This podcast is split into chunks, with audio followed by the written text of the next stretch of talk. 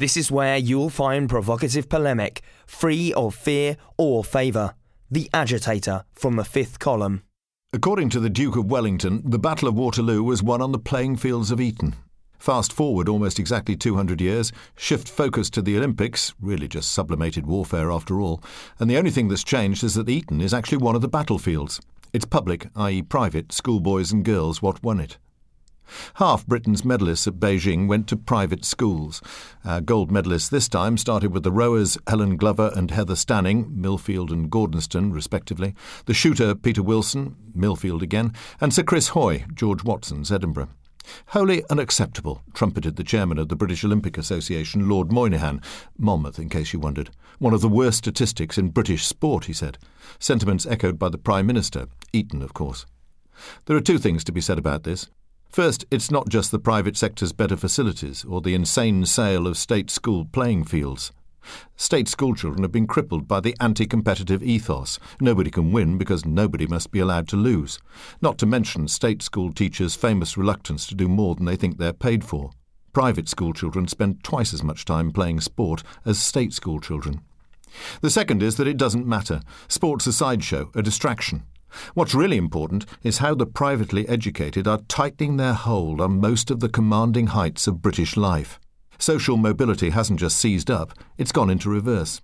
The Education Secretary, Michael Gove, Robert Gordon's Institute, uh, scholarship though, and as the adopted son of an Aberdeen fish merchant, he's more Moses' basket than top drawer, pointed out that not only are most of the Cabinet privately educated, but so are many of Labour's senior figures, Ed Balls, Harriet Harman, for instance. A third of the House of Commons went to independent schools. Only 7% of our children go to these schools, but 88% of our senior judges came from them, along with half the country's barristers. This proportion is rising. For instance, in 1988, 59% of the partners of Britain's five biggest law firms were privately educated. Now it's 71%.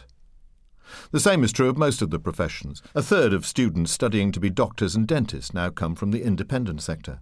The arts are dominated by them theatre, cinema, even pop music. Comics McIntyre, Baddiel, Iannucci, Armstrong, Mitchell. The BBC is a private school old boys and girls association. Most of our newspapers are edited by them, even the Daily Mirror and that scourge of privilege, The Guardian, which has been edited by public school boys for the last 60 years. This is not, or not just, entrenched privilege. As a broad generalisation, private schools have better qualified teachers, smaller classes, half the size on average, and a more disciplined, achieving ethos. They certainly get better results. More straight A's at A level than all the comprehensives put together, often in harder subjects too. Gerrymandering the system to push less achieving state school children ahead of their more successful private school counterparts is not the answer. Levelling up is. Grammar schools gave poorer, bright children unlimited opportunities and changed the face of British society. For more than 30 years, 10 Downing Street was occupied by people who went to state schools, Harold Wilson to John Major. The few grammar schools that remain do as well as the best private schools.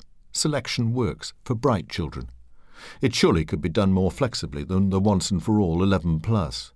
Perhaps it's simply not possible to provide a different education for the less academic that is equally worthwhile and pushes them to realise their potential, though other countries seem to do it. Things are changing in the existing state system, but not fast or far enough. Their lack of ambition betrays our children, particularly the cleverest.